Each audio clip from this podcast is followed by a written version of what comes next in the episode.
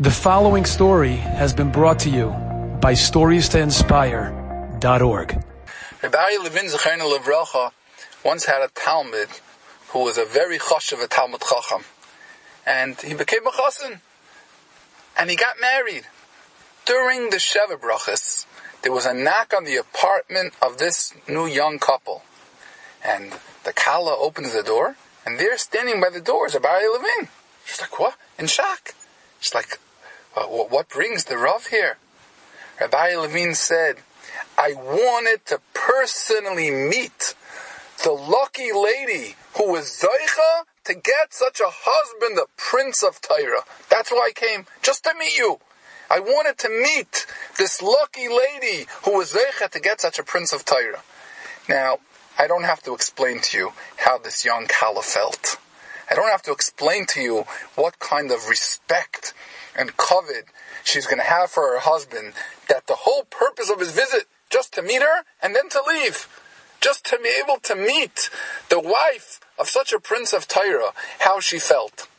Somebody once shared with me that he said at his Vart, he was a chassan sitting at his very own Vart, and somebody came into the Vart and he went over to this chassan and he said, I want to tell you something. My daughter's very close friends with the Kala and you should know you got the best girl in the whole USA, in the whole United States of America. He told me he, he can't forget this person is married over 20 years. He says, you don't know how that uplifted him to enjoy his Vart. A person has to realize, we've said over so many times what the Rambam says, that the greatest chesed to do is l'shabeya chaveirei bidvarim. To make someone feel good with words is the greatest chesed. You don't need money. You don't need power. Everybody that has words, you can with words build somebody up and make someone feel like a million dollars, build up their marriage. I'll tell you one more short story. Somebody told me that somebody once went over to his father-in-law, and it happens to be that, you know, he didn't feel 100% things with his father-in-law, that his father-in-law liked everything he did. And this person went over and said some very strong praise about him. Mamish, someone that was not even a close friend of his, happens to be, he bumped into this person's father-in-law and said, Oh, that's your son-in-law? I want to tell you something about your son-in-law. And he said the father-in-law repeated to him, and he felt from then on a newfound respect in the eyes of his father-in-law. I don't want to be maarich. I don't want to say any more length about this. Everyone listening to this share is in the power to do the greatest chesed possible with zero, zero, zero effort. Nothing. All you have to do is meet somebody that you know this is a chassan, or this is a kala. You know, this person is a son-in-law of this person. This person is a father-in-law. This person is a brother. Somebody.